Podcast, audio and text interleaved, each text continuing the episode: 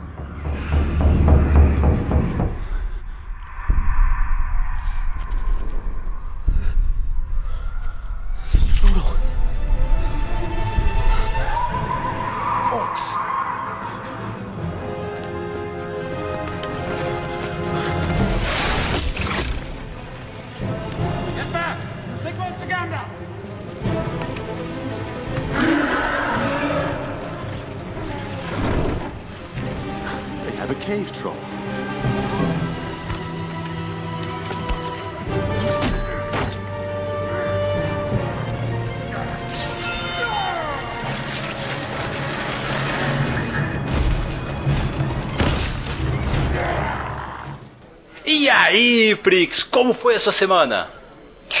Bardo, eu descobri que eu sou casada com um épico. Isso é meio assustador. Eu estou meio preocupada, porque eu não sei se o que eu vivo é a realidade. isso, sério, isso me deixa mega confuso, você sabe disso, né? Ué, e eu então? Eu não sei se o que eu tô vivendo é verdade, gente. Eu não sei. Por favor, me salvem. Cadê os, os, os executores? Do mundo real. Andressa, cadê você? Me salva, por favor. Gente, se você ainda tem dúvidas que eu tenho um poder de distorcer a realidade, por favor, vai agora mesmo na iTunes e avalie o podcast do Beer Holder Cego e da Cozinha da Gnoma, gente. Vai lá, coloca cinco estrelas, fala, Bardo, eu não acredito no seu poder, toma aqui cinco estrelas, sabe? É a maior forma de mostrar que eu não tenho poder sobre vocês. é desse jeito mesmo. Ou então você entra no grupo e aí você vai entender do que a gente tá falando, entendeu? Ah, não é só isso só, Prix. Eu ouvi dizer que agora os padrinhos da taverna do Beer Holder Cego têm um algo a mais, é isso mesmo? Isso aí, gente agora nós somos muito sucesso no calendário. Assim, não o calendário horroroso que o Gabriel queria fazer no começo do ano, mas um calendário sucesso das mesas. Galera, o calendário dos padrinhos vai rolar. Fiquem tranquilos que para você que é padrinho ou madrinha, você terá a foto em alta resolução dos padrinhos em poses totalmente sexys fica tranquilo e confia na Cal que final do ano nós vamos ter um desafio e se a gente bater o desafio, vai ter o calendário, cara. Socorro! Ô Prix, mas explica para nós, o que é esse calendário que você e a Aline fizeram aí? Então, assim, a gente tinha muita dificuldade para conseguir conciliar as mesas do pessoal, né? Sempre tem a, aqueles jogadores que querem participar de todas as mesas. E adivinha só, eles se confundiam com as datas e marcavam várias mesas pro mesmo dia. E infelizmente a gente ainda não consegue jogar duas mesas ao mesmo tempo, apesar da gente tentar. né? Sim, com certeza. Então a gente conseguiu montar um calendário bem simples assim, com, com o nome da mesa, com o nome do mestre e os jogadores. E aí tá todo mundo conseguindo agora se organizar melhor para saber o dia que tem mesa, o dia que não tem mesa, se a pessoa consegue entrar em mais quatro mesas e assim por diante. Hum. E daí, para a pessoa acessar o calendário, é muito simples. Ela pega o link que vai estar tá lá dentro do grupo do padrinho no Telegram e automaticamente ela já consegue ver a mesa e ela consegue avisar o mestre que ela quer participar daquela mesa se tiver vaga. Como é que é? Exatamente. Nós temos os nossos goblins remelentos, que são os nossos goblins ajudantes, que eles ajudam também no nosso canal do Discord, né? Tem acesso ao Craig, eles que chamam o Craig para dentro, faz a festinha com o Craig e para depois gravar essas mesas que estão no calendário e a gente subir para a cozinha da Gnoma. Nossa, cara, sério, galera, olha só como nós estamos nos organizando para que você, que às vezes nunca jogou RPG, começou a ouvir o Beer Holder cego, quer começar a jogar, entra no nosso grupo, teremos vários mestres ali. Tá certo que ainda a cozinha tá meio cutulesca, mas você vai chegar e vai falar assim: quer jogar um Tormenta, quer jogar um ED, quer jogar um Terra Devastada, e nós vamos conseguir narrar para vocês, cara. Sério mesmo, tá muito legal porque nós temos vários narradores ali que querem colocar pra mesa as aventuras que eles têm na cabeça e a gente só precisa de você, jogador. Inclusive, se você acompanhava aqui na taverna os Jogos da Taverna de Defensores de Crow City, a continuação dessa mesa, porque eles ainda estão jogando ela, vai cair dentro da cozinha. Então, se você quiser saber mais sobre Snowball bonitinho, vai para lá. Talvez o Snowball não esteja tão bonitinho nessa primeira mesa que eu acabei de subir. Mas você vai ter que ouvir. É isso aí, galera. Então, como que a pessoa pode fazer parte do nosso padrinho, Prix? padrim.com.br barra cego ou picpay.me barra cego. Sim, continuamos com dupla personalidade. Galera, uma coisa que eu queria pedir para vocês de coração. Gente, apoia a gente nas redes sociais, dá uma compartilhada no post, dá uma retweetada lá no Twitch, curte a gente no Instagram, curte a gente lá no YouTube. Sério, faz um fuzuê, apresenta nós a todos os seus amigos. Sabe por quê? A gente precisa melhorar essa interação com vocês e nós queremos trazer mais pessoas para ouvir o Beer Holder Cego. A gente tem muito conteúdo legal, cara, mas depende de vocês fazer a nossa palavra chegar aos seus amigos. É isso aí. E nas redes sociais nós somos BeerHolderCego em todas elas. É isso mesmo. E nós temos até mesmo um grupo lá no Facebook, galera. Nós sempre estamos postando lá. Então, por favor, venham falar com a gente, venham dar feedback. E para a pessoa dar um feedback para nós, Prix, como é que ela faz? Contato arroba beholdercego.com É muito simples, galera. Manda o seu e-mail, igual várias pessoas já mandaram. E eu vou puxar aqui a primeira coruja que chegou do Vander Damasceno. Ele manda assim: Olá, Bardo Taverneiro e Prix, como estão? O orc arqueiro com compulsão por escalar paredes voltou para tomar uma cerveja e descansar antes de voltar a caçar uns orcs avistados em uma floresta próxima. Os orcs no passado tiraram a vida da minha águia de estimação, que era minha companheira de caça e meu maior motivo de felicidade. Mas essa é uma história que pode ficar para outro dia. Voltei para a taverna para dizer que acabei de ouvir o cast sobre os executores e me fez lembrar de um livro que estava lendo, mais ou menos essa mesma pegada, Wild Cards. Os livros de Wild Cards têm escrito em letras garrafais o nome de George Martin na capa, mas não é feito só por ele. Enfim, o livro tem uma pegada um pouco diferente. Uma nave alienígena explodiu e espalhou um vírus na Terra. As pessoas afetadas pelo vírus se tornaram coringas ou um as Coringas são pessoas que conseguiram habilidades ou mutações fracas, um tipo de tromba funcional, no lugar do nariz, essas coisas assim. E os ases são opostos, tipo telecinese ou até mesmo controle mental. Como pode esperar de algo que o Martin colocou à mão, os livros são bem pesados em relação à sexualidade, violência e política. Além de que personagens fortes podem e vão morrer de formas bem babacas.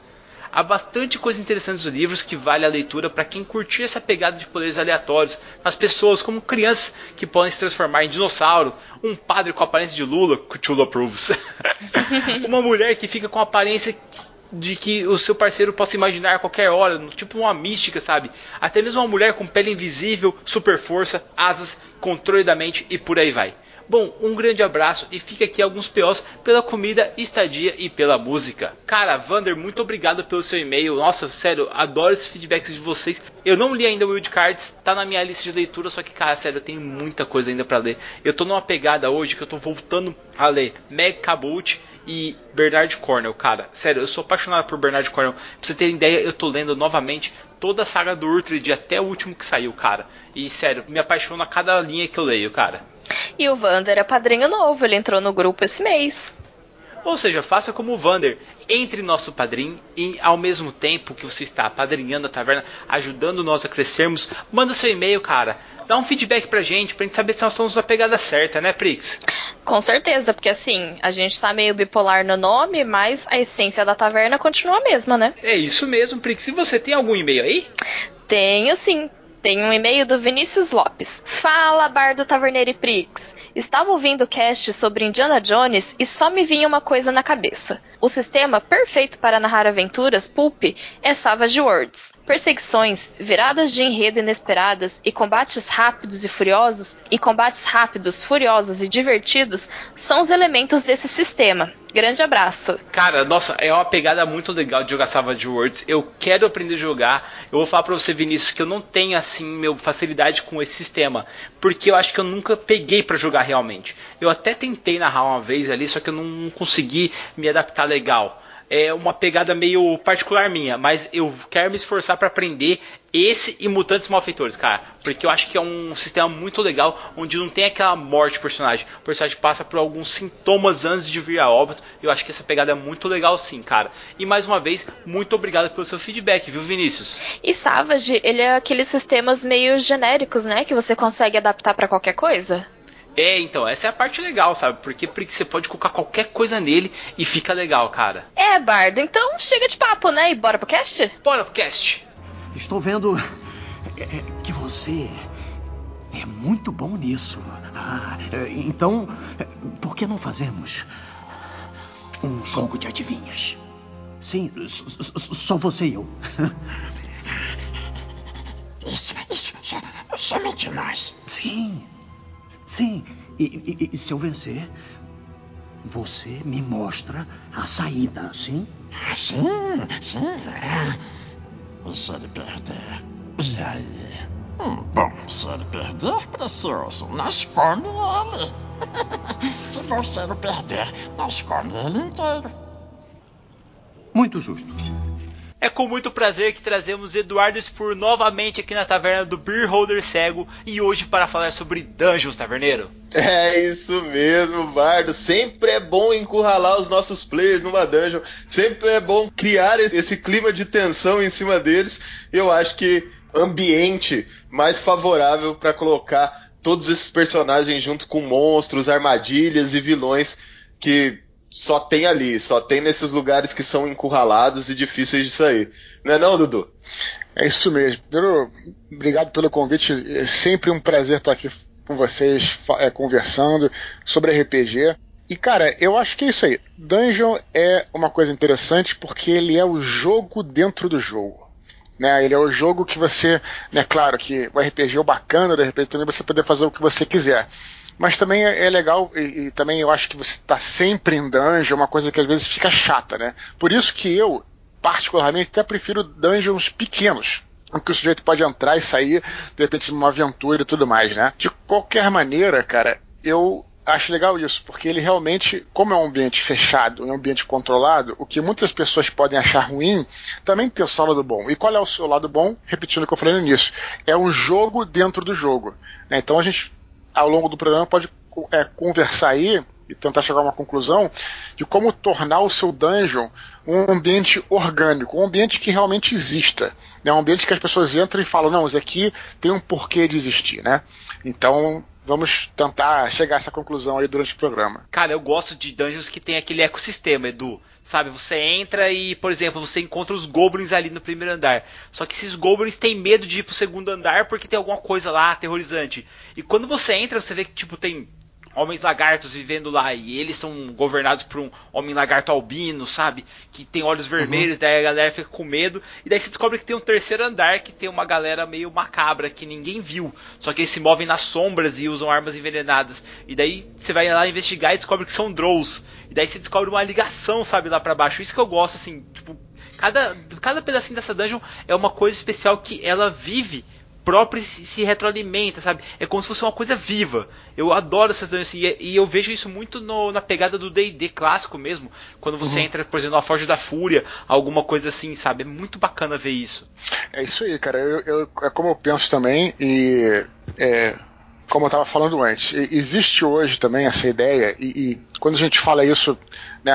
Eu, existe essa ideia da, do, do que tem um nome chamado fan house né, que você pode fazer um dungeon sem, sem conexão nenhuma, apenas para as pessoas entrarem lá e saírem na porrada. Assim, cada um tem o seu estilo e eu não tenho problema com isso. Mas eu, particularmente, hoje tem que falar isso, né? Minha opinião, porque na internet tudo vira treta. Então a gente tem que dizer o seguinte: tudo que a gente fala, o pessoal fica né, bolado. Então, assim, na minha opinião, eu realmente acho importante no jogo fazer um dungeon que faça sentido, como você falou, que tem um ecossistema. Outro dia eu estava aqui, quer dizer, tem um tempinho, eu estava aqui construindo uma dungeon e tal, e, e aí eu ia fazer, tava tentando fazer uma dungeon genérica, né? Uma dungeon que, bem daqueles estilos de mais antigos e tal, e não tava conseguindo fazer, cara, não tava conseguindo sair o dungeon. E aí segue uma dica para o cara que é mestre e também tá nessa mesma situação.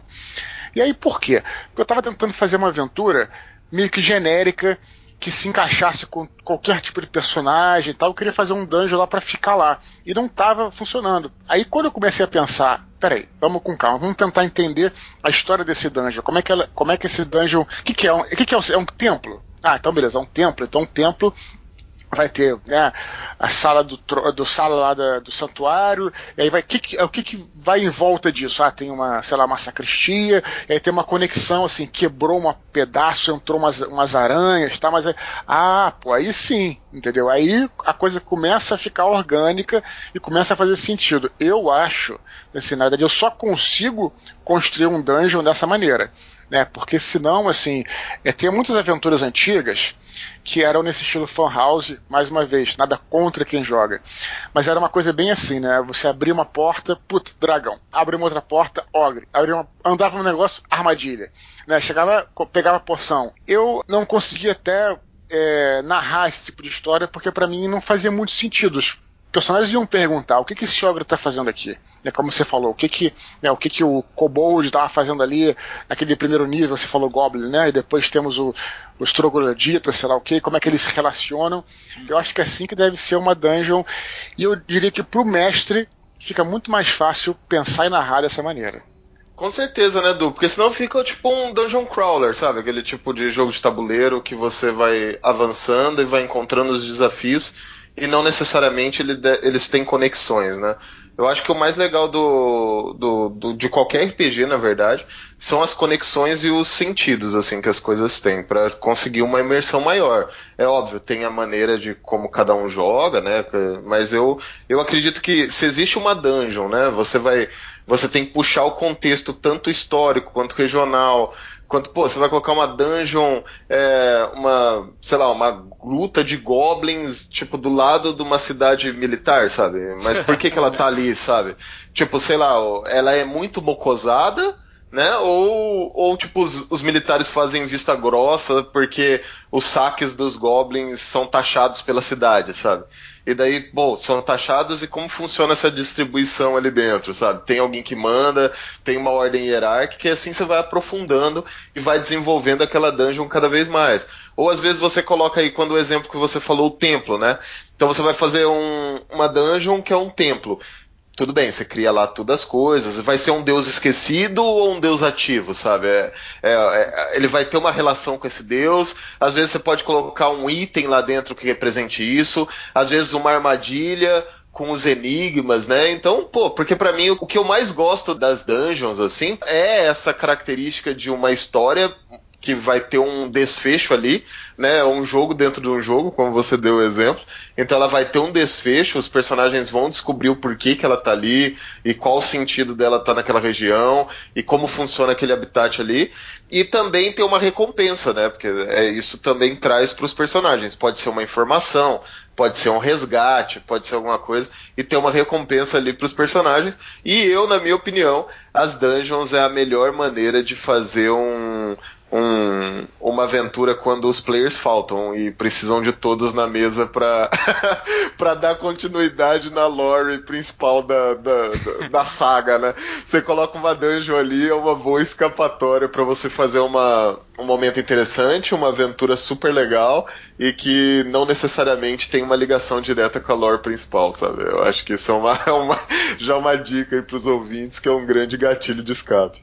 E como é que vocês começam, galera, fazendo a sua dungeon? Assim, eu geralmente quando começo a dungeon, eu imagino que é um grande vilão e ele precisa de um covil. Aí ele pegou e pegou uma fortaleza abandonada, vamos supor assim. Só que, cara, quando ele começou a pegar aquele covil, ele começou a atacar viajantes.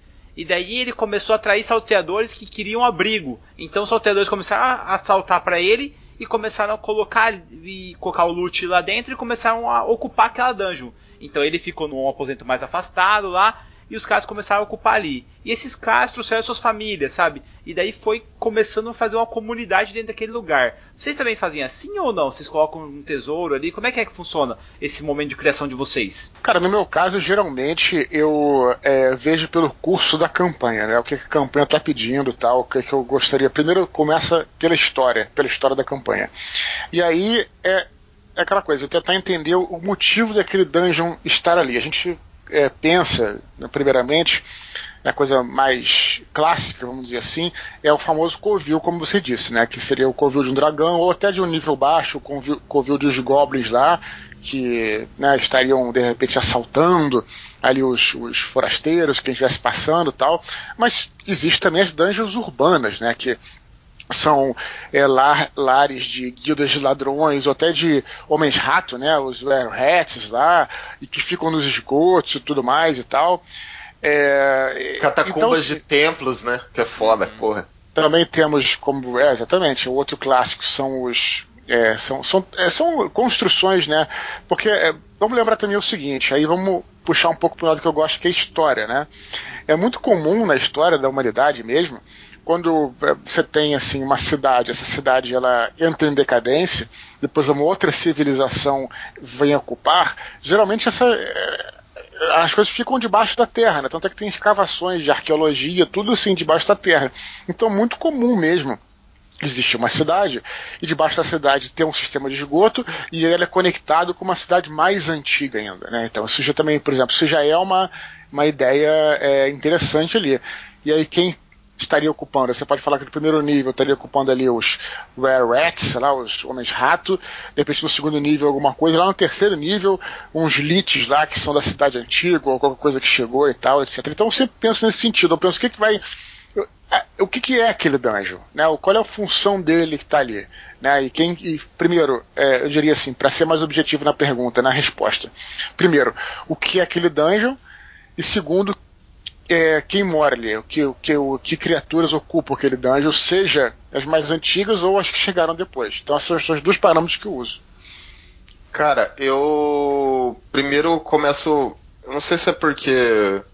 Sei lá, eu gosto da parada é, econômica, assim. Então, é, quando eu começo a pensar numa dungeon, eu começo a pensar o impacto que ela tem na região e por que ela existe, assim. Então, por exemplo, se é uma dungeon de de um sarcófago na cidade, se for uma dungeon urbana, é por causa que, no caso de uma guilda, por exemplo, de ladrões ou sei lá, de assassinos e tudo mais, então eu preciso olhar esse, o que é essa guilda, sabe?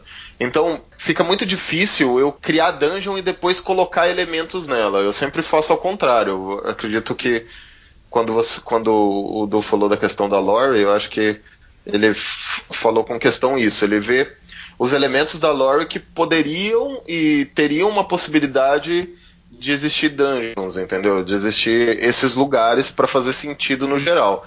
É óbvio que no momento da campanha que eu falei, por exemplo, tem um, sei lá, o Bardo mesmo que joga na minha mesa. Ele é um personagem que já está há muito tempo com o mesmo com o mesmo bardo chamado Aramil e ele é, ele é relativamente importante na história para o grupo, né? Tipo, então, é, quando ele falta, uma, a gente tem a regra dos quatro, né? Precisa de quatro players para precisa de quatro players ativos. A gente tem seis na mesa ao total, mas nunca tenho seis sentados na, na mesa. Acho que foi milagre semana passada, todo mundo foi, mas é, nunca tem. Então a gente tem a regra dos quatro. Quando quatro players estão na mesa, é, é possível que a lore caminhe, a grande, a grande lore, né? É, quando não tem quatro players na mesa, fica impossível dessa grande história continuar, né? Por causa que tem decisões a serem tomadas e tudo mais. Então daí, quando eu não planejei uma, uma aventura, né, da, que, que desenvolva essa lore, que tenha uma dungeon, que isso eu acredito que seja mais fácil, aí a facilidade que eu uso como gatilho é criar uma dungeon paralela, mas que não sai né, da, da, dos, das relações que esses personagens já construíram. Então, é, o Bardo ele teve um contato com a Mistra, por exemplo, e ele sabe dos Magos Vermelhos e toda a treta que tá tendo em Forgotten dos Magos Vermelhos e o líder elite do Magos, Magos Vermelhos tentar roubar o posto do Deus da Magia. Então, eu posso usar isso para criar uma dungeon que faça sentido na história geral, mas não que não influencie na lore principal. Então, eu uso elementos já pré-existentes para transformar isso numa dungeon. Eu acho que é a melhor coisa que eu faço assim para quando eu lanço uma dungeon, mas eu sempre começo de alguma organização, alguma religião. Na verdade, na maioria das vezes, né? A gente falar sempre parece uma palavra muito forte. Vou te falar que eu começo pensando no Pinterest. Você vai olhando as imagens de dungeon, você vai tendo umas ideias tão malucas, cara, aquelas imagens que os caras colocam. Até mesmo as imagens que os caras fizeram da primeira. do primeiro Senhor dos Anéis, sabe? O. o o Carly, eu, eu, não sei qual é o nome, não sei se é storyboard, o que, que o cara faz lá. Ele desenhou, Taverneiro, o Aragorn e o Frodo pulando da, de uma pedra para outra, cara. E, meu, só aquilo lá, ou a, as flechas dos orcs sendo atiradas contra eles, eles naquele paredão de pedra, cara, dá altas ideias para você colocar uma dungeon, sabe? Eu vou muito pelo local primeiro, e daí depois eu penso, tipo, porque assim, é muito legal que aquele local tenha sido, por exemplo, um templo. Um templo dedicado à deusa da ambição. Só que, cara, faz tanto tempo, tantas civilizações já passaram por ali, que aquele templo virou uma igreja, depois ele virou um quartel militar, e depois ele entrou em decadência e virou uma casa de banhos, e agora tá na mão desses ladinos, vamos supor, sabe? Então, assim, eu acho que fica bonito ter algumas coisinhas ali, e isso me dá o ponto para coisa que eu gosto, gosto, muito de colocar ainda, que são armadilhas e muita coisa ligada, tipo, a, a é, Indiana Jones, sabe? Aqueles mecanismos que, apesar de estar lá há 10 mil anos, ele ainda funciona com perfeição, sabe? Mas eu, eu me atenho muito ao lugar, sabe? Depois da galera que tá lá. Quando vocês fazem a dungeon, assim, não a questão estrutural, mas a questão de o começo de criação, assim, vocês têm alguma coisa que vocês alguma sequência de acontecimentos, ou por exemplo, o Bardo estava falando ali agora há pouco, que ele deixa o covil do grande chefe afastado. Vocês têm uma regra para isso na cabeça de vocês, que vocês tentam fugir sempre, mas acabam seguindo, ou não? Porque isso eu queria saber, porque eu tenho uma. eu, eu, eu tenho sim, achei essa pergunta muito interessante, que eu até ia falar sobre isso em algum ponto, né? Assim, eu acho que é, embora as, as, é, os caminhos de um dungeon eles sejam uh, possam ser inúmeros, né? Inúmeros não, mas possam ser muitos, eles ainda assim são limitados. Então, assim, no fringir dos ovos ali, eu não no, o que você está querendo fazer, como em qualquer RPG, é contar uma história. Então, eu acho importante, assim como você faz uma aventura, e claro, escreve um livro, logicamente o RPG não é roteirizado, é, é claro que existe toda um, uma liberdade dos jogadores de fazer o que eles quiserem, mas mesmo assim, eu acho importante a gente pensar, em geral, na dungeon, como aquela história de existir uma certa curva dramática. O que, que eu quero dizer com isso? E nem, mais uma vez, não é, tem nada a ver com roteirizar a aventura. É você, por exemplo, ter uma câmara, né? É claro que ali você, pela câmara, você pode ir para vários lugares diferentes, uma encruzilhada, outras encruzilhadas, sem problemas nenhum. Mas, em geral, eu acho importante você pensar numa dungeon que tem opções para não ficar sempre combate, combate, combate, combate, combate. Ou armadilha, armadilha, armadilha, armadilha, armadilha. Ou, sei lá, charada, charada, charada, charada, charada. Alguma coisa que você tenha, que eu estou dizendo, uma curva dramática. De repente você tem um combate e você tem uma câmera onde o cara, ele sei lá, tem uma possibilidade de ter uma recompensa, seja uma erva que ele possa segurar, se, se curar, seja um local seguro, seja, sei lá, qualquer outra coisa que seja diferente, porque senão a dungeon vai ficar chata, como eu tô dizendo, é aquela dungeon dos tempos antigos, né, que era só o combate por si só. Eu diria que é importante você começar a. E também não estou falando que precisa ter um lugar sempre para se curar, mas ter câmaras que te proponham coisas diferentes. Teve um combate, por de repente, uma, uma câmera ao lado, ela vai te propor algum desafio mental, por exemplo.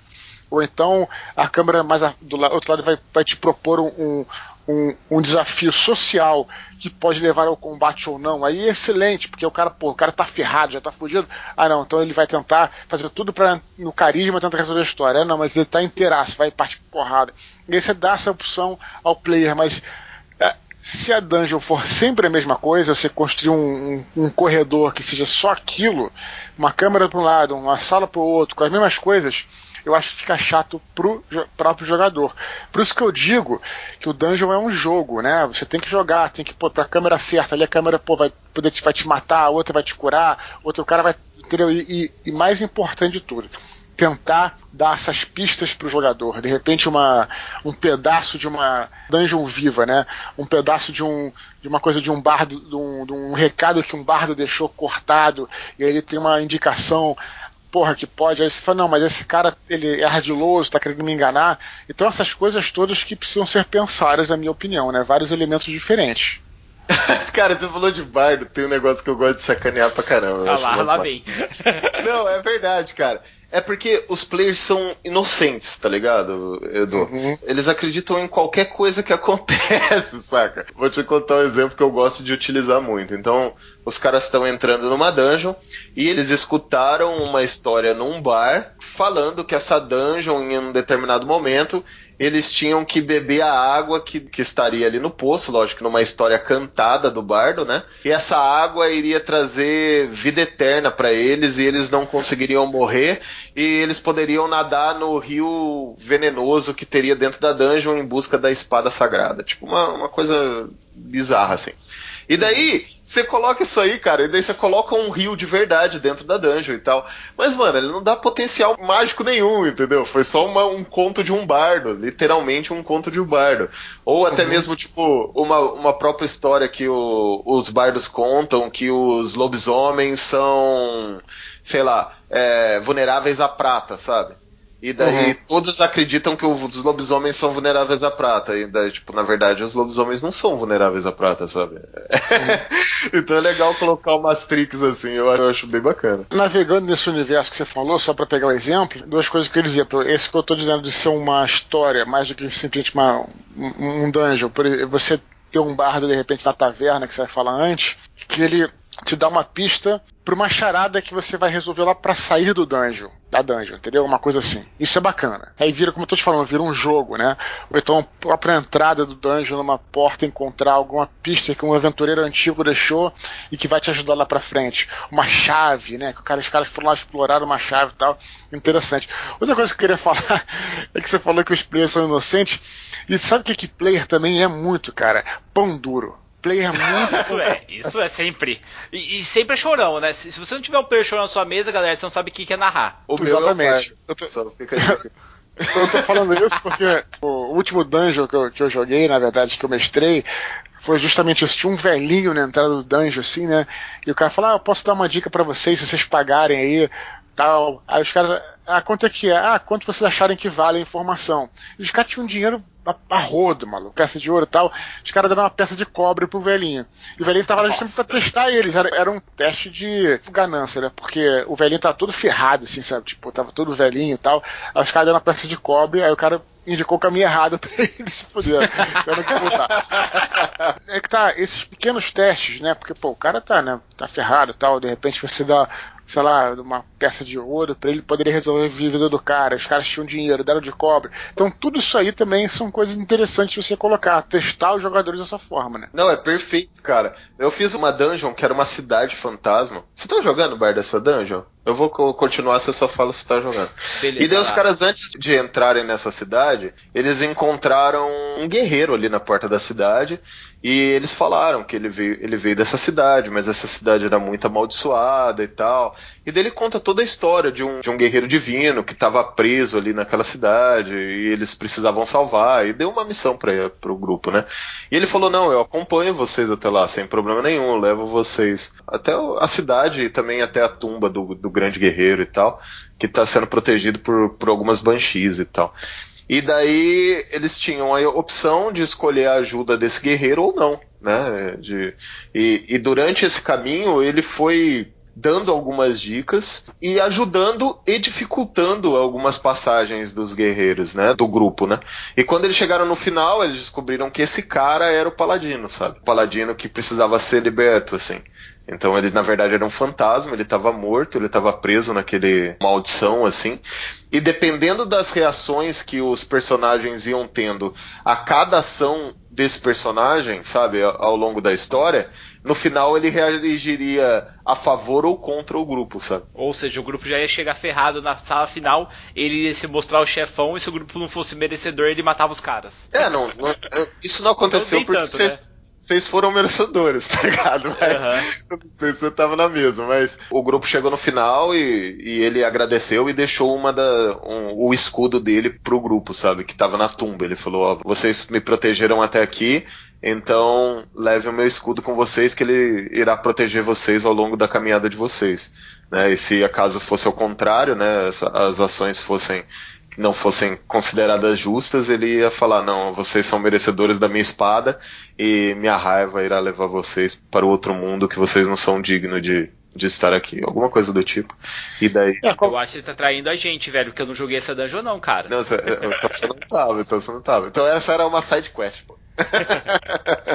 é, como todo RPG e, e o dungeon deve ser diferente, também deve se permitir essas escolhas dos personagens, né? Então, assim, tanto escolhas, obviamente, de caminhos, que são as coisas mais óbvias, como também escolhas morais, né? Como você falou aí, como eu estava falando antes. Dando outro exemplo, tem uma, uma dungeon que eu fiz uma vez também que no final da dungeon nego chega todo ferrado no final tal. E tem um troll lá, um que tá numa sala dele que é uma grande sala de jantar, né? Com umas mesas e tal lá. E os outros aventureiros que entraram antes deles, que não, não eram amigos, estão lá mortos com os pedaços de carne, as pernas todas, o cara tá, o cara tá comendo, jantando, e o cara convida o sujeito para vocês jantarem comigo, não vão fazer essa desfeita, jantem e vão embora.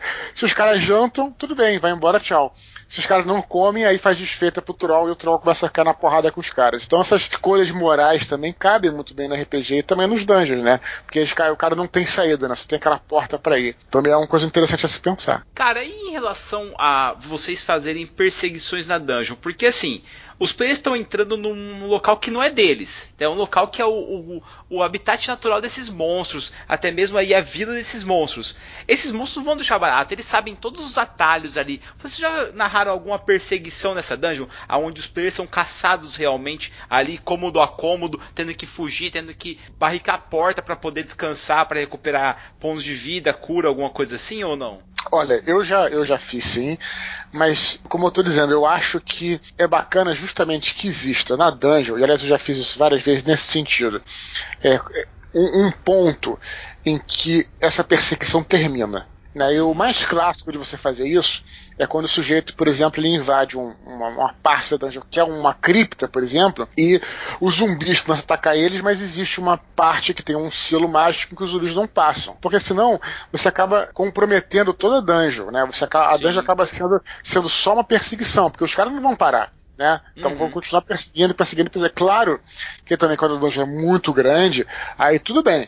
Aí você pode fazer, ah, não, teve uma emboscada aqui, aí nada aconteceu, e lá pra frente já os, os parece outros goblins que emboscam de novo. Também é interessante, mas você comprometer toda a tua, a tua dungeon com uma perseguição sem parar, aí cai naquilo que eu falei. Eu acho que é um pouquinho repetitivo, sabe? Eu concordo totalmente com você, até porque a gente vê isso logo em Senhor dos Anéis. Os orcs estão perseguindo a galera, de repente para tudo, porque chega um inimigo que vai trocar totalmente a ação para uma, um, uma única batalha, que é o Balrog, sabe? Eu geralmente eu faço uma perseguição, só que controlada, onde sempre eu coloco uma coisa de impacto, uma ponte, sabe? Que tá caindo os pedaços para eles passarem correndo, alguma coisa assim, porque eu acho tão divertido, cara, você ter esse clima, sabe? No final, assim, que pode dar tudo errado ou pode dar tudo certo, sabe? Você falou da parte da ponte, aí eu lembrei, e vou reforçar uma coisa que eu digo, eu vou expandir, né? Que eu tava falando que é um jogo, né? Então é um cenário interessante do pra você testar várias habilidades dos jogadores. Então você está dizendo aí, é o cara foi pular numa ponte, então ele vai fazer um teste de destreza, né? Vamos dizer assim. Quando você vai fazer a dungeon, pode ser uma, uma ideia também, pegar a ficha do personagem, de personagem, não de um personagem específico, e ver quais são os testes lá. Então olha aqui, ó, você tem aqui, ele faz teste de resistência de inteligência, né? Vamos dizer assim, que é ligada à ilusão, né? Então vamos fazer uma, uma, uma parede ilusória, por exemplo. Né? Vamos botar aqui uma parede de ilusória para cara que for bom naquilo consegue superar. Ah, outro teste possível, sei lá, é um teste de atletismo, sei lá. Ah, vamos botar uma sala em que tenha, sei lá, uma, o cara tem que levantar alguma coisa, tem que fazer um teste. Ou, ou, ou seja, como é, eu tô te falando, o dungeon é um jogo dentro do jogo, aproveite esse mo momento, né? Claro, as clássicas armadilhas, o cara tem que fazer teste de resistência, né? Salvaguarda, como vai chamar aqui, gostei do nome.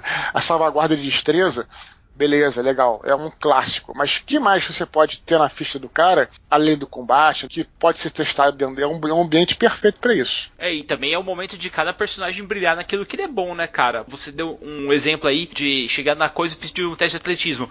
Pode ser até mesmo, galera, que o caminho esteja bloqueado e precisa do Barbarian ali, ou do Warrior, ou até mesmo do Paladino, cara, rolar aquele teste de atletismo ali para levantar as escoras ali, as colunas que caíram para livrar o caminho, sabe? Para liberar a ponte, alguma coisa assim, ou a porta, né, do local. É, eu tô dizendo, eu costumo fazer isso mesmo. Eu olho a ficha e falo, pô, tem a salvaguarda de inteligência.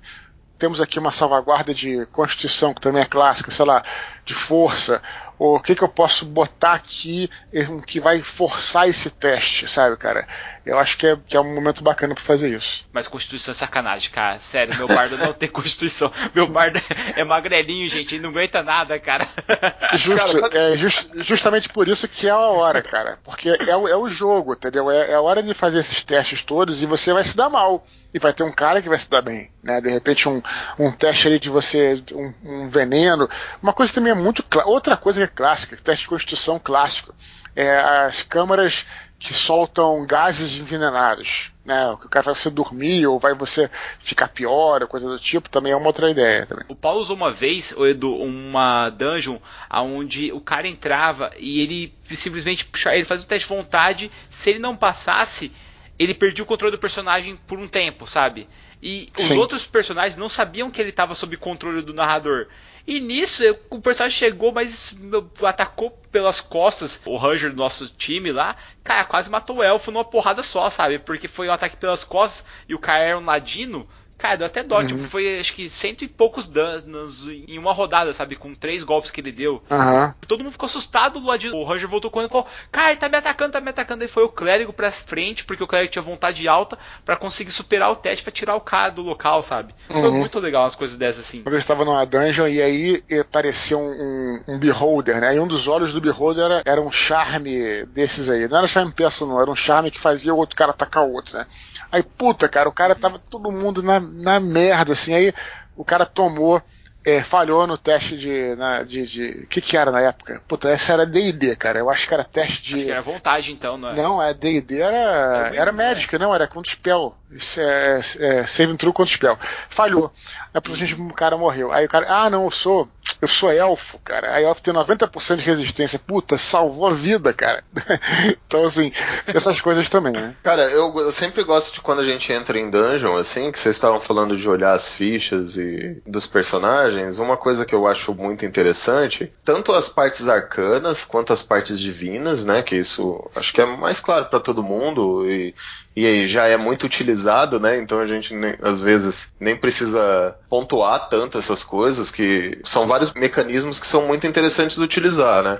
Os testes de arcanismo, os testes de religião, para identificar as coisas, mas não só isso, sabe?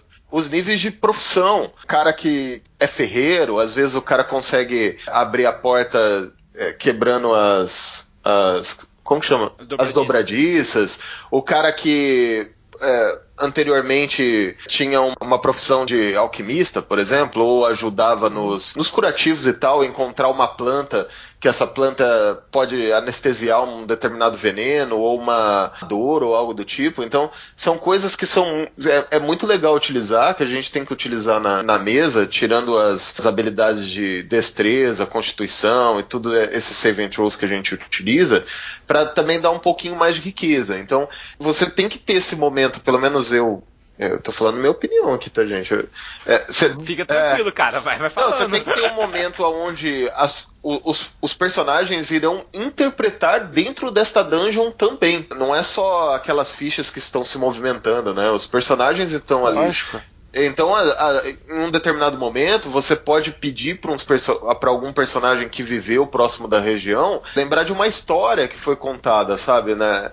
É, que algum assalto que foi feito ali na, na, na, estrada perto, onde os tesouros foram levados aí, os tesouros eram de um rei, que isso aconteceu há muito tempo atrás, e de repente o cara encontra uma moeda de ouro que tem a imagem daquele rei, sabe? Que foi feito há muito tempo atrás e ele descobre, até então ele não sabia, e daí ele descobre que aí, nesse lugar, contém um artefato que estava sendo levado de presente para este rei tirano há muito tempo atrás, sabe?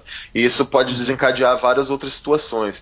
Então é, é muito importante nessa dungeon, igual o Du tá falando, eu só tô reforçando, na verdade, o que ele falou, você ter uma evolução de narrativa e você ter diversos estímulos dos personagens. Então tem que ter, tem que ter momentos que vai ter batalha, vai ter momentos de crise ali que os caras vão falar, pronto, morremos.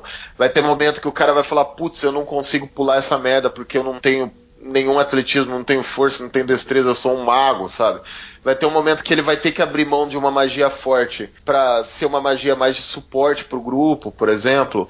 Vai ter um momento que o, o Warlock vai entrar numa sala e ele vai identificar alguns símbolos do patrono dele naquela sala, mas ele não vai poder falar pro grupo porque naquela sala há uma armadilha muito poderosa e, e é contra os princípios dele desarmá-la, sei lá. Tem que ter momentos específicos nessa dungeon aonde abre espaço para os personagens interpretarem realmente o que eles estão fazendo ali para fazer sentido na história. Porque se for só uma um assalto contra um, um grupo de goblin baderneiro, isso não é para heróis, é para aventureiros, entende? Então eu gosto de mestrar aventuras para heróis, né? Eu adoro essa parada que você falou, Taverneiro, de você pegar e colocar alguns conhecimentos que os personagens ali têm e não precisam ser das perícias. Uma coisa que a galera sempre fala assim, ah, tem o sobrevivência, tudo bem, mas faltou uma coisa que no D&D quinta edição não tem mais que é a natureza, sabe? Não precisa ter um druida no grupo, galera, um herbalista, sabe? Ele pode chegar e falar, galera, a gente não pode passar por aqui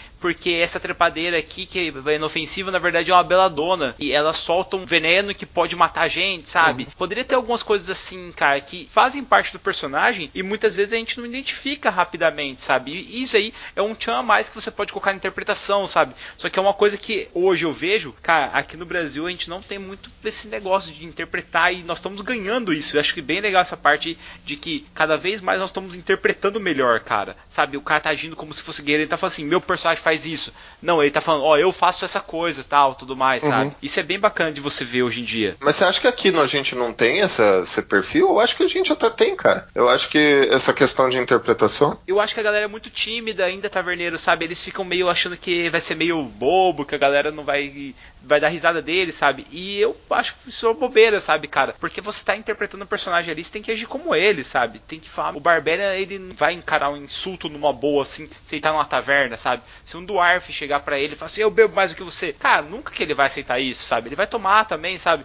Então, assim, acho que falta isso, falta a pessoa perder vergonha nesse sentido, sabe? Vocês falaram tantas coisas interessantes aí, cara. Tem duas coisas que eu queria comentar, pegando uns pedaços aí que vocês disseram. Primeiro, alguém falou desse negócio do covil dos goblins, que isso tava assaltando tal. Eu não vejo problema nenhum nisso em si. O que é legal, o que seria melhor no caso, né? Claro, se quiser só colocar os goblins dentro de um pequenininho labirinto de, umas, de uns grupos de caverna, enfiarem porrada, tudo bem, não tem problema nenhum. Mas seria interessante usar isso sempre como um canal para que a história se desenvolva. Então, usando esse exemplo aí que você falou, ela já fiz várias vezes esse negócio de covil de caverna de goblin, né? Nos primeiros níveis isso é clássico. E aí você coloca lá Ah, tem uns goblins que estão assaltando ali perto da estrada. É, é caverna de goblin e assalto na estrada, né, maluco? Isso é. Não, e aí você, exatamente, aí você é contratado numa cidadezinha para dar, para, né, para investigar, né, para resolver o problema, né? Você vê essa praga aí que tá rolando, né? Essa é um clássico, aventura clássica, sempre dá certo, sempre maneiro. Aí o cara vai lá, beleza. Só que aí, em vez de você fazer as câmarazinhas lá da caverna, de repente bota um rio subterrâneo, uma coisa bacana, não é muito grande. E depois você coloca no final, de repente, um elemento, sei lá, uma estatueta de uma deusa Drow, né, assim, ou alguma coisa assim, uma coisa especial, para mostrar, afinal de contas, que aquela coisa está conectada com o plot maior da história. E isso vai fazer é ser a diferença. Porque os jogadores vão acabar a sessão e vão ficar pensando e tentando decifrar qual é o plot que vem por aí, o que você está colocando tal. E você está jogando RPG, claro. Na verdade, quem sou para dizer o que é RPG? Eu não estou aqui para isso. Mas assim, isso vai ser bem mais maneiro, porque você vai realmente dar uma, uma carga mais dramática ao jogo, não vai sair só lá enfiando porrada em Goblin, né? Isso é uma coisa que eu ia comentar. É outra coisa que eu ia falar também, estavam falando aí, é sobre a questão dos NPCs. A gente muitas vezes vê o Dungeon como uma, sei lá, um mesmo os monstros lá, que são apenas mecanismos, são né, criaturas que você vai enfrentar e tal, mas também tem que pensar no, nos NPCs que podem aparecer ao longo dessa jornada e que podem ser bacanas também. Eu diria assim, ou aliados, ou NPCs que são vão se aliar a você, mas na verdade querem distrair. Ou aí você fala, pô, mas que saco, né? NPC tem um saco de ficar controlando NPC, é muito chato, que eu também tenho que jogar atrás do screen, ou o Bob Mesh tem que jogar os dados. Não precisa fazer isso. De repente, olha só, tem um. No Dragonlance, por exemplo, na história do Dragonlance dos livros, no meio de um dungeon lá tem um, NPC incrível, que é um, um anão gule, um gule do Arf, que são uns, uns anões que são muito burros, tem inteligência 4 para baixo. E ele é como se fosse uma criança, assim, de 3 anos, assim, que não tem noção do que tá acontecendo e tal. E aí, no final das contas, ele acaba ajudando, ele não entra em luta nenhuma, em briga nenhuma, mas acaba dando algumas pistas dentro daquela inteligência limitada que ele está desenvolvendo. Então, na verdade, também é interessante você ter essa, essa interação social com os NPCs, né?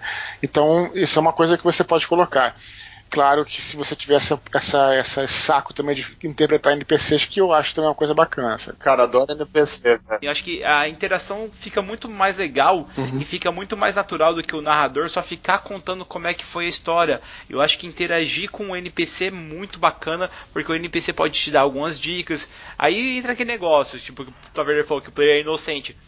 Mas, cara, se um taverneiro te dá uma dica falando, olha, eu ouvi uns caras falando que eles foram na uma certa dungeon aqui próxima uhum. e eles voltaram cheio de ouro para gastar. Cara, você não vai acreditar no cara, o cara serve bebida, como é que ele tá mentindo pra você? Uhum. Mas a questão é que assim, cara, eu não. Eu sou um cara que. Mano, eu sou meio viciado em NPC, assim, na real. Eu acho que é até meio que anormal, assim, porque o que, que acontece, Edu? Eu sou um cara que não gosta de. Assim, eu mestro, mas eu prefiro mestrar. Não, eu ia falar que eu não gosto de mestrar porque eu gosto de mestrar tudo. É. Não, é, eu gosto de mestrar tudo, mas eu prefiro mestrar sagas, né? Tipo, uhum. aventuras uhum. longas e tal, do que one shots, é a minha preferência. Eu e também. que eu acho que desenvolve melhor o personagem, aquilo vai ganhando vida, vai ganhando uma proporção muito maior.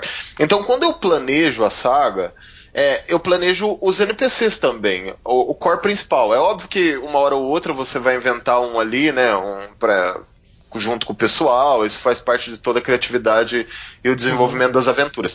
Mas o core principal dos NPCs, assim, eles já estão criados e ele tem vida própria. Então, os, os, personagens agindo ou não com eles, eles vão continuar fazendo as ações que eles fariam, sabe?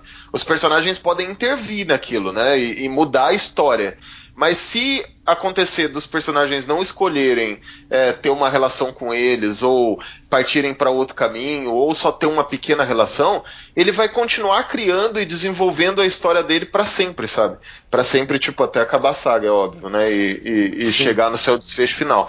Então eu, eu quase crio uma história linear para eles, caso os personagens não tenham um relacionamento tão próximo, assim. Eu sou meio Olha só, isso aí é uma coisa até interessante de falar, não tem necessariamente a ver com dungeon, mas acho que como a gente está aqui no podcast de RPG, eu acho interessante comentar sobre isso que você disse.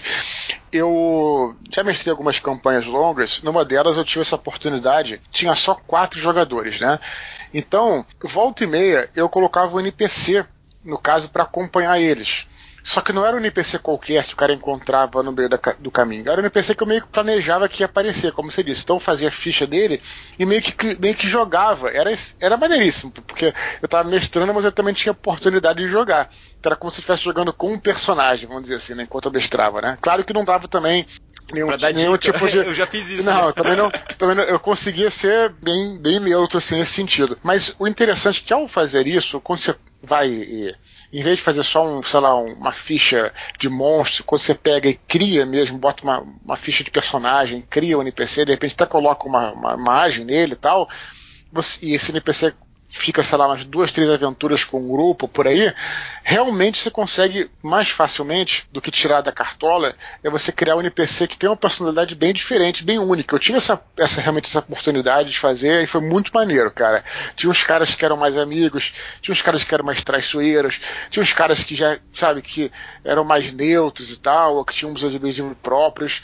E eu acho isso muito legal para o desenvolvimento da pessoa como mestre. Então, como eu estava falando, não tem muito a ver com o dungeon que eu estava falando, mas eu acho interessante esse comentário aqui, por ser um podcast de RPG, né? Não, mas eu acho totalmente válido você encontrar alguns NPCs na dungeon mesmo, NPCs presos, e daí você tem que fazer aquela voz e tal. E assim, esse cara, em alguns casos, galera, pode vir integrar o grupo, ou mesmo se algum personagem falecer durante a dungeon ali, e a pessoa que não queira deixar de jogar, ele pode assumir esse NPC, sabe? E até se tornar um personagem depois disso.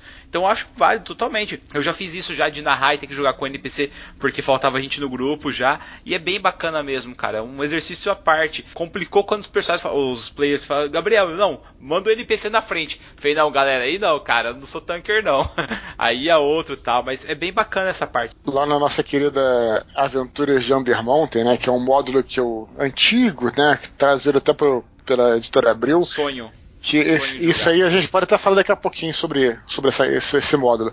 Mas só queria dizer que a gente está falando de NPC. E para você, você que não tem saco de controlar NPC, eu só, eu só quero um NPC que fale alguma coisa. Eu não quero jogar dado e tal. Tem um NPC nessa dungeon, cara, que é uma caveira que ficou lá e ela, ela tá amaldiçoada e tal, e é de um cara, etc., que só, só, é uma, só é um crânio que fica em cima do negócio. Só que ela fala com você.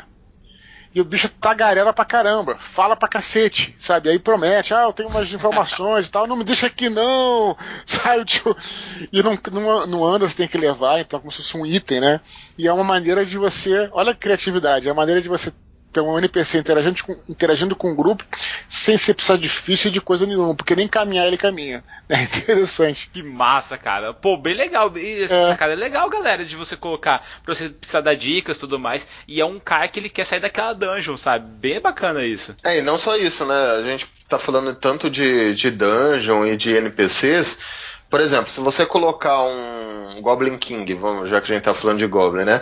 Colocar um Rei dos Goblins que, que tá ali agora tá começando a incomodar a cidade e os personagens são contratados para irem até lá na, na no caso no covil dos goblins e eliminar esse rei dos goblins ou prender aí fica a cargo dos personagens uhum. e eles resolvem não fazer isso é, nada impede que esse rei dos goblins ele começa a ganhar influência ou poder e começa a se sobressair e cria um NPC muito maior, né? Eu gosto também dos NPCs que são criados a partir dos resultados dos personagens, né? Aquele protagonista se diz. É, não, por exemplo, não, não necessariamente, mas por exemplo, o cara que foi maltratado por o, pelo bárbaro do do, do grupo, do grupo, e de repente é o cara que cuida da estalagem e, e ele tipo deixa um dos cavalos sem a ferradura, por exemplo, sabe, tipo de propósito, sacou? Para eles terem problemas na viagem, por exemplo. E esse cara vai criar uma uma rixa entre aspas com esse personagem que é o bárbaro para sempre. Então ele até o personagem descobrir quem que é e por que é, ele vai ser um NPC oculto né, que vai continuar fazendo o acompanhamento das histórias e tudo mais. Então isso é legal, criar NPCs de acordo com as situações que vão ocorrendo na mesa. Isso, é, isso é sensacional. Não. Um tipo de NPC que também é bem é, normal em dungeon também, que, claro, dependendo do, dependendo do que os jogadores façam, né? Mas que é bem específico de você, é, no caso, manejar ele, que é o prisioneiro, né? Quando você tem um grupo bom, por exemplo, e quando você tem que, um, sei lá, mesmo um time de orcs, e aí você mata todo mundo e um orc se rende, e sei lá, tem um paladino no grupo, ou alguém, ou um clérigo bom, ou algum herói, não convém você executar esse prisioneiro. E aí como é que você vai lidar com isso? Né? E aí como é que você vai lidar com isso num ambiente fechado de dungeon? Né? Também é um outro problema que surge aí para os jogadores resolverem, né? Se pensar que é um problemão mas que, né, e aí, e aí como é que o mestre vai fazer isso? Pô, será que vai ser o clichêzão do cara de repente querer se virar e matar os caras? Ou será que a gente também não pode trabalhar com uma coisa parecida com uma, com uma síndrome de Estocolmo, por exemplo? Né, tudo isso aí são questões interessantes para ser discutidas em relação ao NPC, seja dentro do calabouço ou fora. Pô, essa, essa parte é massa, cara, de você pegar um prisioneiro ali, galera, e você ter que dividir sua comida pro cara, senão o cara vai morrer de fome, sabe? Uhum. É bem interessante você lidar com isso dentro de uma dungeon que é um ambiente fechado, que você tem que passar aquela sensação claustrofóbica às vezes pro personagem, sabe? E no caso, e no caso de, gente, voltando um pouco pro assunto da dungeon ali, no caso de armadilhas, gente, é, como que vocês trabalham com armadilha na, nas dungeons, assim? Eu acho que é um item que, é, item não, mas um, um adereço, assim, que é quase essencial para uma dungeon. E como que vocês trabalham com esses níveis de armadilha? Porque eu sinto muita dificuldade dos mestres, principalmente os mestres que estão começando agora, conseguir controlar quando uma armadilha é muito fácil, muito difícil, muito mortal, pouco mortal, faz diferença, não faz diferença. Como vocês trabalham com isso? Sem trocadilhos, mas armadilhas têm que ser tratadas com todo o cuidado do mundo, cara. Primeiramente. E, e assim, eu, sinceridade, acho que a melhor forma de você pegar e medir armadilhas é armadilhas que não sejam fáceis demais, mas que também não causem muito dano ao grupo. Você tem que pensar que se, se é uma dungeon muito longa, esses caras vão estar tá lá, cara, e assim, qualquer ferimento pode agravar e depois eles podem ir pro combate e aí pode causar morte do personagem mais pra frente. E quando a gente lida com veneno, principalmente, galera, ele, eh, isso tá bem claro do D&D, tá? Ele não causa um só dano na primeira parte que ele toma dano. Aquilo ali pode, por exemplo, se ele falhar no teste de constituição, pode agravar e ele, tem, ele vai tomar penal depois, ou ele vai perdendo constituição com o tempo. E na perda de constituição, se não tiver nenhum clérigo ali, alguém para curar essa doença, cara pode virar óbito, sabe? Uhum. Gostei do virar óbito. É, é, uma coisa do D&D é você morrer matado, sabe? Sim. Porque ali não, cara. O cara vai morrer de doença, sabe? Deve ser a morte mais merda que tem no D&D, gente. Desculpa falar. Eu prefiro o Beholder desintegrando. É. Eu, eu, bom, tem as armadilhas que são as armadilhas é, comuns, né? Você tem razão, tem que modular elas para o nível de desafio e tal do, dos jogadores, mas tem um tipo particular de, de, armadilha que eu gosto muito, que é a armadilha que está ligada a algum tipo de charada, por exemplo, ou algum tipo de Uh, assim, é interessante. Você, eu tenho aqui em casa, por exemplo, um, um livro que é um livro só de é, anagrama e não anagrama, mas assim é um livro que é, propõe assim vários desafios matemáticos também, né? Isso é uma coisa que eu acho bem maneira, cara, bem maneira de você colocar nas armadilhas. Sei lá, o cara para abrir aquela porta tem que acertar aquela combinação e se não acertar, a sala vai se encher de um, um gás venenoso, por exemplo, sabe? Isso eu acho bem bacana também de ser usado, né? Agora você tem lá os as clássicas de cova, né? Alçapão que se abre, é, tem a, sei lá, a sala que, que encolhe, tem as lanças, tem os, os, os venenos, tudo isso mais, que em geral as armadilhas são usadas muito para, na realidade, no D&D, para segurar, né, para dar uma segurada no personagem, mas não para destruir ele, né, mas para enfraquecê-lo. Eu acho que, claro, também pode ter uma, uma armadilha que seja mortal, mas eu não acho que seja tão interessante não, sabe? Você acha que as armadilhas servem. Não é para matar, é só para destruir um pouquinho, para dar aquela debilitada. É, então, eu... debilitar, né, cara? Eu acho que é, é isso, é essa palavra, sabe? É, eu acho que é isso. Sim, cara. Perfeito. Até porque, assim, na real, o, o legal da armadilha, galera, é você ter aquela sensação do grupo falar assim, nossa, cara, aqui o level é alto, a gente tem que tomar cuidado, sabe?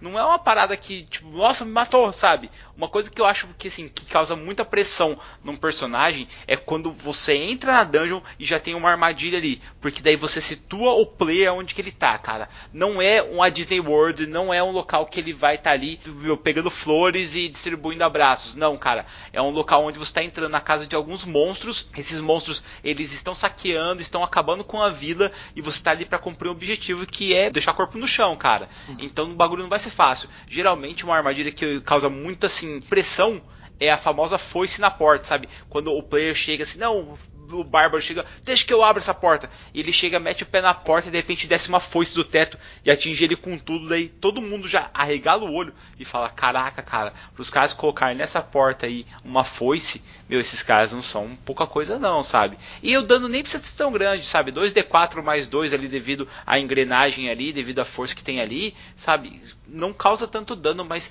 isso dá uma pressão nos players que eles já ficam todos espertos. E é bem bacana de você colocar isso.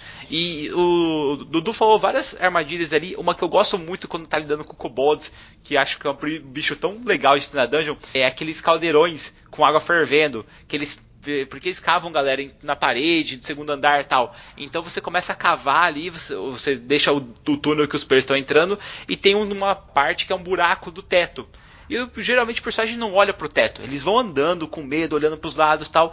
E de repente os kobolds lá de cima já estão com o caldeirão fervendo. Só viram assim em cima dos players quando eles estão passando. Isso um personagem de armadura completa. Vão colocar uma malha, galera. Que é um negócio que ele fecha aqui com metal. Cair água fervendo em cima disso. Ele toma aquele dano inicial e fica tomando aquele taunt, sabe? Que ele tem que tirar aquela armadura para não queimar a pele. E, cara, isso é terrível de assim, de você sentir essa dor e você passar isso pro personagem duplamente terrível, sabe? O cara vai ficar tentando tirar aquela coisa e tal e já vai ficar com sangue nos olhos para tentar se vingar dos kobolds. Cara, sabe o que, que eu gosto muito de armadilha? Assim, isso, porque eu pedi a opinião de vocês por causa disso. Eu vou ser bem sincero, eu não curto muito essas armadilhas que dão dano e tal. Eu acho que eu gosto mais das armadilhas que modificam os terrenos, sabe? Modifica o ambiente de batalha, por exemplo. Então, uma que dificulta a mobilidade, sabe? É, é, esse tipo de armadilha que eu gosto, por exemplo, o, os, os personagens serem obrigados a serem encurralados para que daí a situação deles se torne crítica. Então eu, eu prefiro as armadilhas que, que modifiquem o terreno que sejam menos favoráveis para eles. Então eles lutarem num charco, por exemplo, eles estarem com num lugar onde o chão é escorregadio, como uma área totalmente um lago congelado, por exemplo, eu prefiro essa, esse tipo de, de situação, uhum. armadilhas mais naturais, assim. Saquei. Muito bom. Eu acho legal esse tipo de armadilha que você pode fazer as tocaias, né, taverneiro? E dungeon é local de tocaia. Principalmente se você usar a dungeon ali com charcos, galera. Mesmo você pode colocar ali aquela água que tá tão poluída e tão fechada e o ambiente da dungeon é escuro, você não sabe o que tem dentro daquela água. E de repente tem trogloditas ali que eles pulam de lá e atacam com lanças ou arrastam os personagens para a água. E isso é uma coisa que eu sofri muito nessa última parte da aventura que nós estamos com o Taverneiro, o Taverneiro tá narrando, galera. Cara, ele arrastou a galera que tinha armadura pesada pra água e foi aquele abraço, cara. E tinha correnteza no local. Nós vamos pegar os corpos só lá embaixo, só, sabe? E é difícil, cara. É difícil mesmo você conseguir lidar com Bullywugs ou mesmo Homens Lagartos no ambiente aquático, sabe? Porque eles são muito fortes nesse local. É o território deles, né? Uhum. Não, eu queria até aproveitar que vocês falaram sobre isso, né? Que você tem essa dificuldade de lidar aí com seus bullywugs. E a gente está falando aqui muito sobre como criar uma dungeon, o que colocar numa dungeon, como criar a parte do mestre, né? Do DM. Mas eu também acho importante falar rapidamente que seja um pouco de como é que o cara que está nos escutando, que é um jogador, que é um player, como é que ele vai proceder também, né? Como é que ele deve fazer, porque é, existe assim, é, transportando para como se fosse um se o jogo fosse real, você não iria, como acontece com muitos jogadores, entrar num dungeon sem pensar muito. Né? Você tem que lembrar justamente o que você falou, que o dungeon é um ambiente hostil, né? Eu não sei se você já tiver a oportunidade de visitar uma caverna de verdade. Quando você visita, já foi numa mina, foi numa mina uma vez lá em Mariana, que no caso ali em Ouro, perto de Ouro Preto e tal, né? Cara, é um troço, quando você entra na mina, cara, é uma escuridão diferente de tudo que você já não viu na sua vida. Realmente você sente assim que você, você não tá no. É uma coisa muito particular. Então, eu acho importante dar esse recado até para os players, quem, quem joga, no caso que não seja mestre, né? É, o que, que você, antes de entrar numa dungeon, tem que sempre existir uma preparação do que você vai levar. Então, primeiro, você tem informação de que é a dungeon, de qual é o tamanho da dungeon, qual é a extensão, qual é a periculosidade dela. Beleza, você tem, tem um dado. Se você não tiver, você tem que entrar preparado de qualquer maneira. Primeiro, comida. Comida. Quanto tempo você vai ficar lá? Comida. Mantimentos, né, de kit de cura, tudo isso tem que estar. Tá, né, porque você não vai ter para onde sair. Tem que lembrar que é um ambiente fechado e né, que você pode ficar preso lá dentro. Corda, iluminação, galera. O cara que tem, pelo menos hoje em dia na quinta edição, você ter é, a visão noturna não significa que você enxerga perfeitamente no escuro. Na escuridão total, alguém com visão noturna enxerga uma penumbra. Ou seja, você ainda tem dificuldade de percepção você para ser emboscado. Então, todas essas coisas tem que, tem que, tem que levar em consideração. E tenta pensar como é que você vai se meter num buraco na tua vida se você saber que não. Então, os, os, também é importante você se preparar com essas coisas de base, como eu falei, luz, mantimentos, comida, é, no caso, é, é cura, é, é, corda e tudo mais, e coisa para dormir se tiver que ficar lá, né? O que, enfim, aí, sei lá, não vou ficar listando Temperatura, tudo. né, cara? Temperatura. Canário, é galera, levem canário Se o canário morrer, Canário. tem gás. Qual que é? Mas o, o ne- É, cara, os mineiros utilizavam, eles iam descer nas minas do taverneiro e utilizavam um canário. Se o canário morresse, é que tinha algum gás tóxico ali e o canário ele é, ele tem, ele, ele é muito sensível, é um bichinho que morre muito facilmente. Então qualquer mudança ali, cara, ele vai morrer antes e vai alertar a galera que a mina é perigosa e os caras vão sair correndo, sabe? tá ligado? Caraca, jurava que você tava trolando. Como você sabe disso? Não, cara. Ué, é só assistir filme de mineiro, cara. Porra, eu nunca vi um canário em filme de mineiro na minha vida, velho. Ô, louco, cara, até mesmo em, em expedições no Antigo Egito, ah, tanto que os caras falam que na pirâmide do Tutankhamon, os caras chegaram lá e no primeiro dia, na primeira noite que eles acharam a pirâmide, o canário foi morto por uma cobra. E daí os caras ficaram tudo pra caramba, tal, essa dungeon é muito foda, tal. Essa- aliás, essa pirâmide é muito complicada, não sei o que, não sei o que. Então, cara, canário tá sempre presente aí pra investigar os locais. É verdade. Aí, ó, o Dudu confirmou.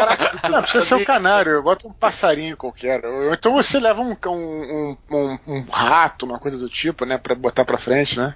Leva o familiar do mago e o familiar do mago é um canário, galera, ele morre.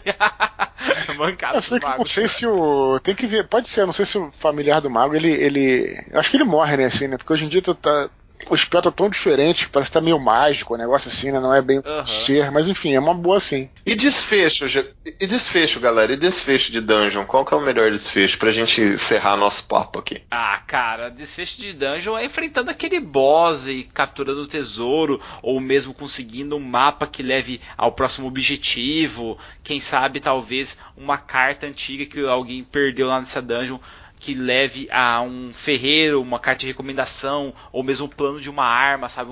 Como ele criar ou forjar uma espada. Eu morro de vontade de ter aí uma dungeon onde você ache no final uma caixa fechada e quando os personagens abrem, existe apenas um pedaço de uma lâmina de espada. E daí tem um meio que uma inscrição nela. E aí eles vão ter que ir atrás de saber essa história de quem pertence a essa espada, onde que tá os outros pedaços para essa arma que pode ser uma arma mágica, sabe? Que pertenceu a um rei, alguma coisa do tipo. No maior estilo Andoril mesmo, sabe? Pô, mas isso é fácil fazer, Bardo. Por que você não fez ainda? Cara, não fiz porque sempre que chega os personagens querem, meu Deus, eu quero tesouros completos, eu quero armas mágicas e tal. E assim, a galera meio que não tem saco de pegar esse pedaço de arma e ir atrás, sabe, pro objetivo maior. Ô, louco. Mas eu acho que isso é falha minha mesmo, cara. Tem que, tem que melhorar, tem que melhorar. E você, Dudu, qual que você acha que é o melhor desfecho? Você Cara, acha que o melhor desfecho é aquele que conecta a próxima aventura? Olha, cara, acredite você, eu, bom, eu sou cria dos anos 80, né? Então, eu diria que o melhor desfecho, claro, é dependendo do nível da aventura, mas considerando personagens um nível um pouco mais médio e tal, eu adoro as explosões. Cara, eu adoro quando o dungeon é destruído no final, quando acontece alguma coisa, o cara sai, sabe, sai correndo e aí vai a lava saindo, você pula, sabe? Sabe, eu acho muito maneiro quando isso acontece, assim, em termos até visuais. Mas assim, em termos mais estruturais, eu diria que é isso, cara. Foi o que vocês disseram, de enfrentar um, um grande. O inimigo final, né? Um grande, um grande boss no final. E é por isso justamente que a dungeon tem que ter, como eu tô dizendo, essa capacidade do sujeito se, de uma, uma forma ou de outra se recuperar. Seja através de um lugar canto para dormir, ou de repente uma poção que os caras encontrem, porque naturalmente se você vai seguir a dungeon direto, vai chegar no inimigo final, vai ser impossível enfrentá-lo, né? Então pense nisso também. Pense em opções que o cara pode fazer para se recuperar, para chegar lá, ou então, poxa, enfim, qualquer coisa do tipo. Mas em geral acho que é isso, né? Um, um grande inimigo, né? Uma coisa assim.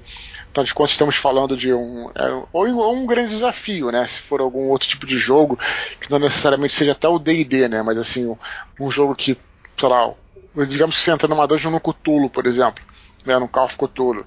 Naturalmente você já vai ter outro tipo de desafios de sanidade tudo, mas seria lá o desafio final. Seria interessante que o cara encontrasse no final desse, no caso que está sendo falado. Né? Ô Taverneiro, e você, Edu? Por um acaso vocês já utilizaram um vilão numa dungeon e no final o vilão conseguiu fugir dos personagens e depois voltou a atazanar eles? Ou não? Isso nunca vocês fizeram? Ah, isso aí, aí, pô, isso aí tem vilões recorrentes as histórias são longas, né, cara? São muito longas. Já com certeza já aconteceu comigo, cara. Olha, tinha um, um vilão que em Dragonlance, na verdade, era uma vilã, ela era uma clériga múmia. Olha só. Não era que. Nossa, achei que você ia falar que tiara, cara. Não, mas eu, eu escolhi essa, essa, essa clériga. Ela é uma clériga de Shermosh, que se eu não me engano é o nome de um, do deus da morte lá do Dragonlance. Ela era múmia e tal, mas o, por, que, que, eu, por que, que eu achava essa vilã maneira? Porque, bom, hoje em dia, os, claro, cada edição tem uns spells são diferentes, mas no AD&D, no caso, o clérigo não tem teleporte, mas ele tem um, um spell chamado Palavra de Retorno, que é uma espécie de teleporte. O cara fala uma palavra e automaticamente ele, ele volta pro seu santuário. Então, o vilão era assim, cara, ia lá dar uma porrada nos players, na hora que o nego ia matar, pá, dava um tuf, voltava pro santuário, né? Então, já maneiro isso.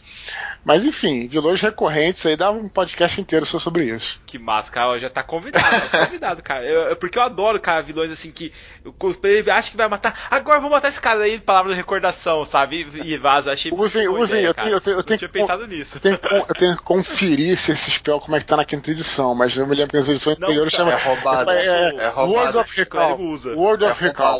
É roubado ainda, cara na época que eu usava, não sei como é que tá hoje, que eu nunca joguei com um bicho desse, mas assim, você era uma era só componente verbal. Você falava plá e tu buf, voltava, né?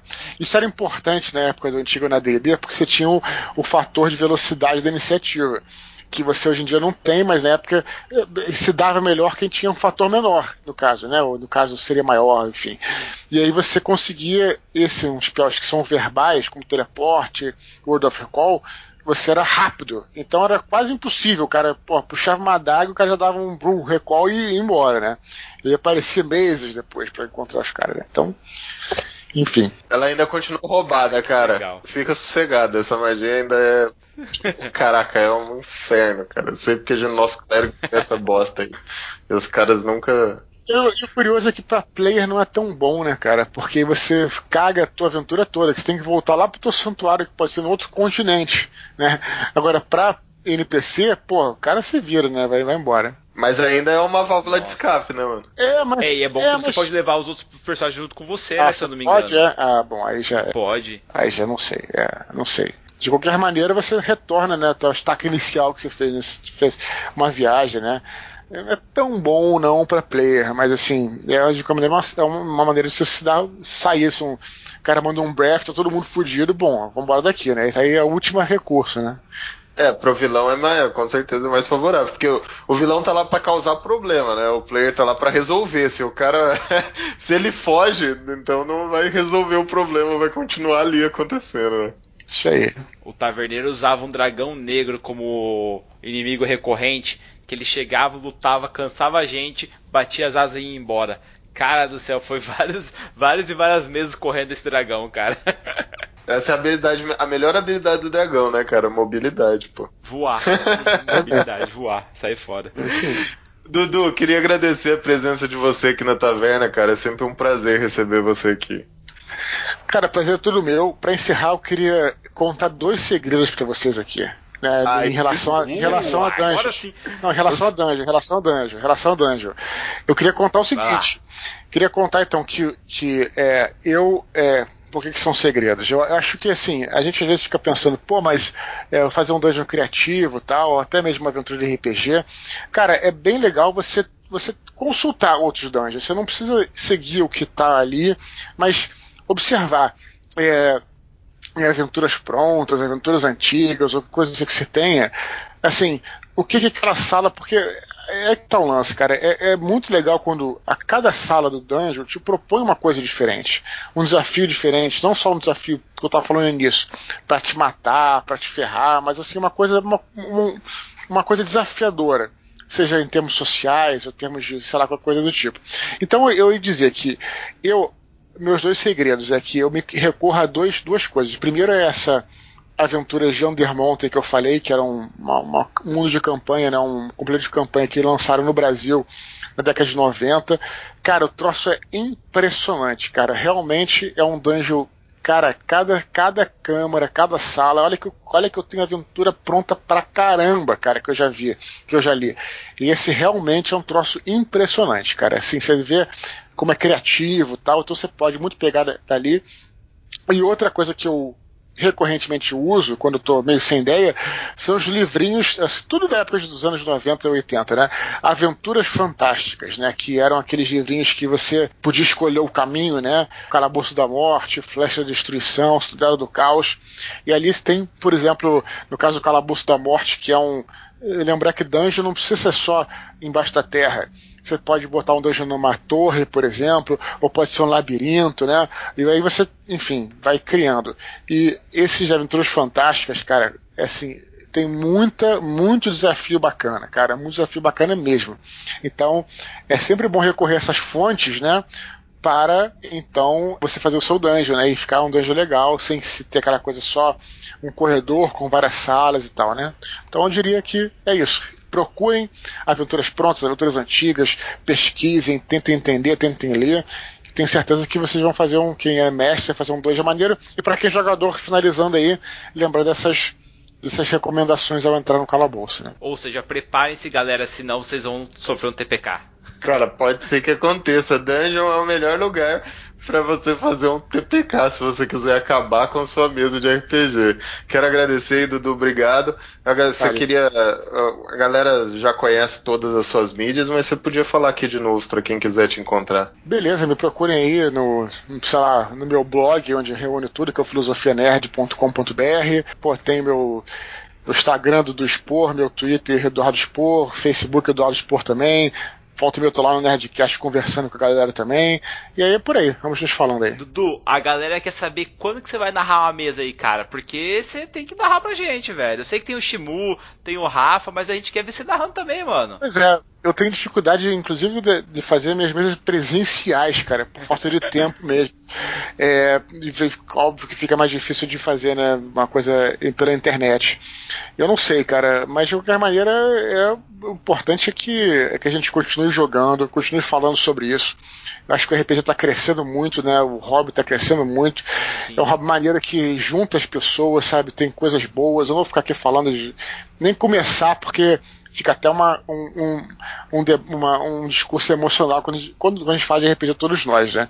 Então, cara, pô, galera, façam seus dungeons aí e sejam muito felizes. Obrigado, Edu. Obrigado mesmo por aparecer aqui na taverna, tomar nossa cerveja e comer nosso porquinho. Mas enquanto não sai essa mesa, aumenta esse som aí, Bardo, que eu vou começar a construir minha dungeon aqui. Até mais, galera. Até o próximo cast. Tchau, tchau. Falou, galera. Tchau, tchau.